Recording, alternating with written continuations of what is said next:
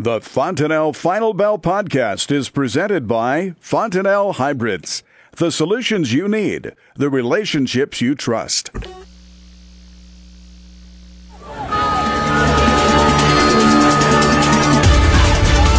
Good afternoon. Welcome to the Fontanelle Final Bell here on the Rural Radio Network with a Thursday upon us. PJ Conradt joins us with Tredas.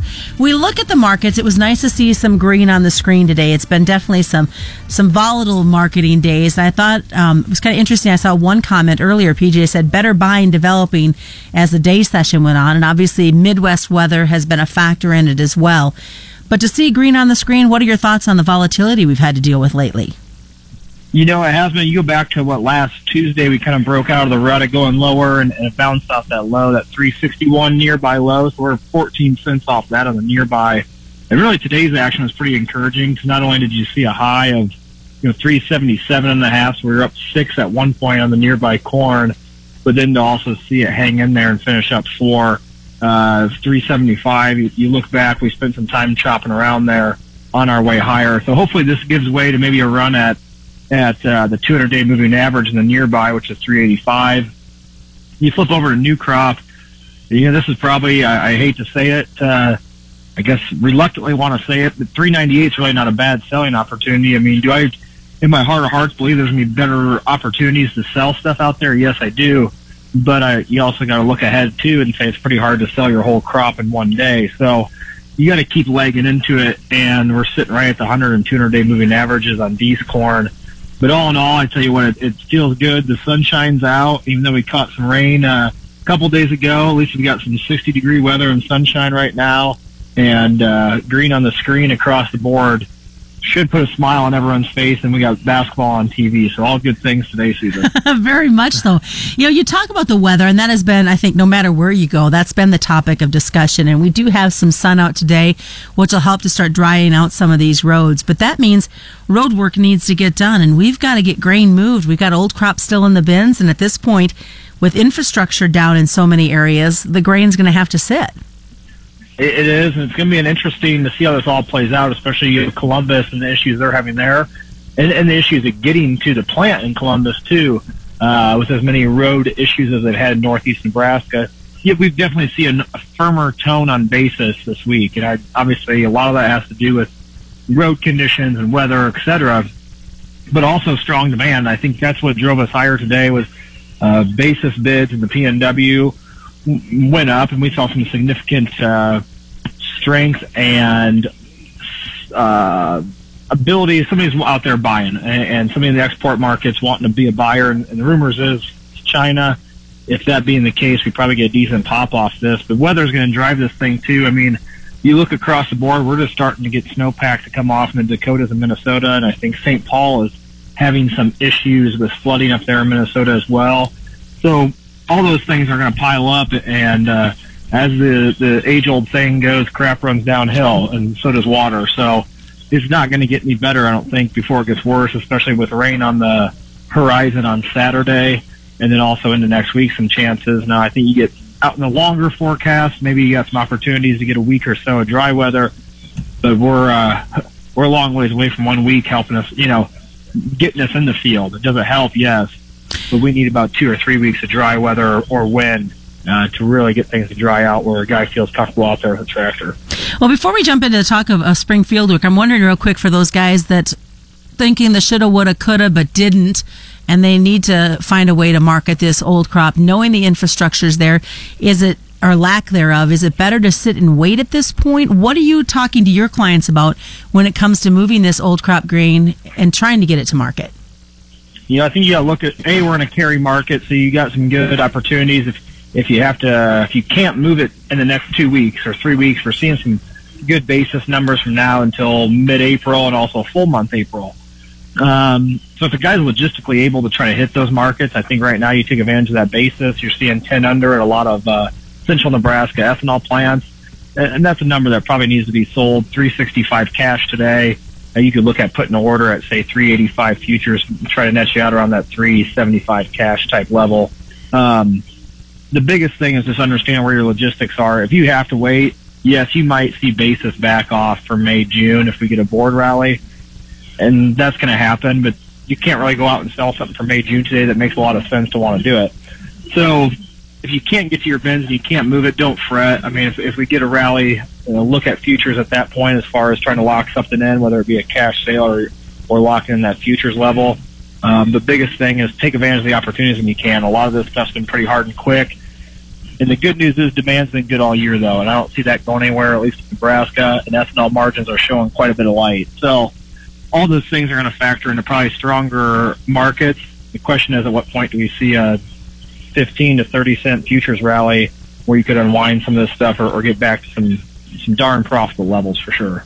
We look, we've got a planning intentions report coming up, and we know that the Missouri has left its banks as I 29 is closed already to St. Joe, and if not beyond as it continues to move south.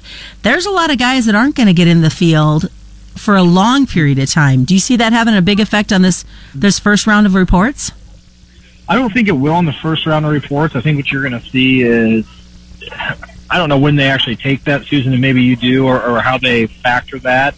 Um, I'd assume that's something that lingers over the market until the June 30th final acreage report.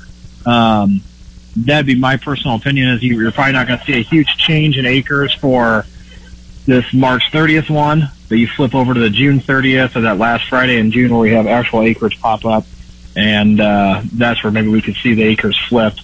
And you know, right now it's easy to say we have a lot of prevent plant, especially after the weather we've had.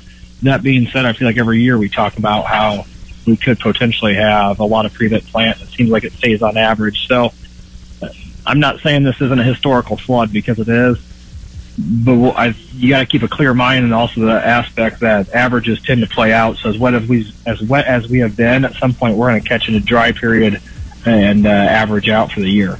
Very much so. Well, stick around, folks. We've got more to look at as we continue the second half. The Fontanelle Final Bell comes up after this on the Rural Radio Network.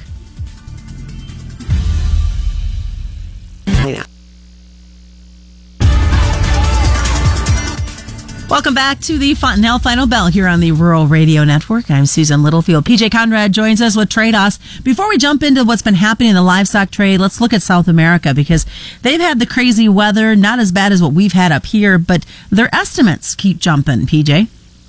They do. I mean, they're seeing some more favorable weather now. And uh, so you're seeing things work a little bit higher on what their estimates of, of crop sizes and what have you. You know, I think at the end of the day, that's going to be a bigger picture four or five months down the road type of deal than maybe it is here in the short term. Um, at some point, I think the U.S. weather is going to take take the driver's seat of what we're talking about. And you know, you look at fund positions. The funds have been so short. We've had a lot of issues there, and it's not very typical for them to be that short this early in the growing season. I think 2017 they were pretty short in April. And we ended up getting that rally in July, but it definitely a different year that year where we had had more of a good spring to get things started. And, and you also roll back over the last time we put highs in the corn market in March was, I believe, 2013, and also a very different year. So that being said, South America's crop is obviously important, and, and their crop keeps getting bigger in spots. That being said, though, we still have a lot of issues here in the U.S. that could potentially pop up. And, and like we talked about before, it's not necessarily that – there's real concern yet a prevent plant because uh, it's coming. Obviously, that river bottom ground, like we talked about, it's some of that you're never going to be able to farm again, or it's going to be a long time before you do. But to say all these acres are going to be underwater still in May, and we planted a lot of last year's crop in the month of May, is a whole other story. So it's going to be fun. This is the best time of year in my mind from a marketing standpoint because you start getting weather volatility and unless for a short crop, usually the rest of the year is pretty boring and it's pretty consistent. So, um, this is fun, and, and hopefully it leads to higher prices. I'd like to see the corn market try to do what the hog market's been doing. Uh, speaking of the hog market, expanded limits after the limit up trade yesterday. I'm sure there's got to be a little bit of fueling coming in there from China and the African swine fever. Yeah, I think for sure. I mean, that's driving it. I mean, 86.65 is where May Mayhogs finished at, uh, up four and a half. I mean, it's been a fun ride to watch. I wish I would have bought the load. I could be selling now. We could be moving to an island, but that's never works for me. Um, that being said, it's obviously added to overall strength across the cattle market too. Um, the African swine fever is nothing to joke about. You know, they're, the herd in China's, and from what I've been told, there's a lot of unreported ones that are happening in the smaller herds too. So it's going to be a compounding thing that's not going to fix itself. Um, at some point, they are going to want to rebuild their herds and, and, get back to it. But I think in the short term, it's definitely, when I say short term, next couple of years, good for the American uh, pork producer, which probably drives you know more demand. The question you kind of read and the things I've, I've paid attention to is, is this like seven or eight dollar corn for the hog producer, and do we do we try to put ourselves out of business by building more barns and trying to produce more to keep up with demand? but that demand might not be sustainable long term.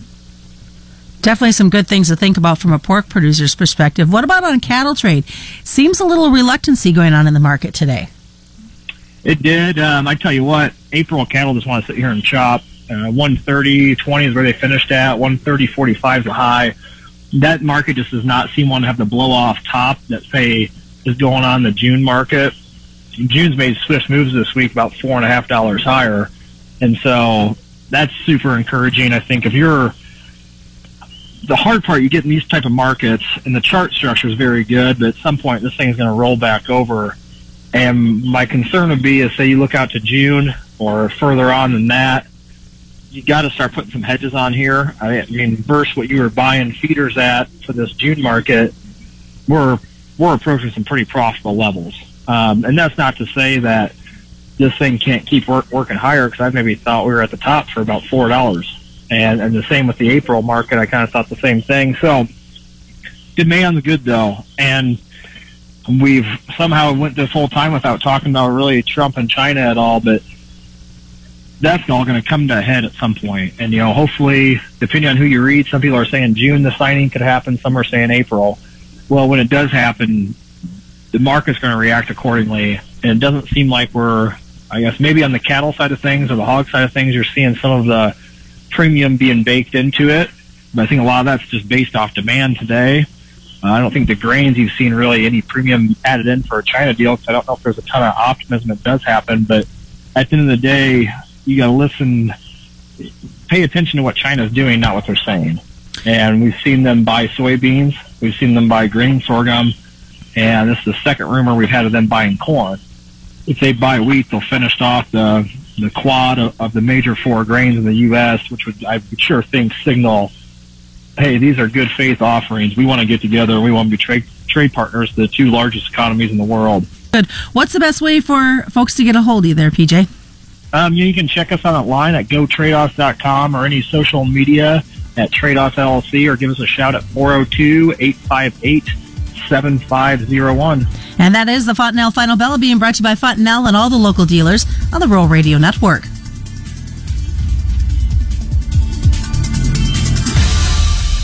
You're listening to the Rural Radio Network.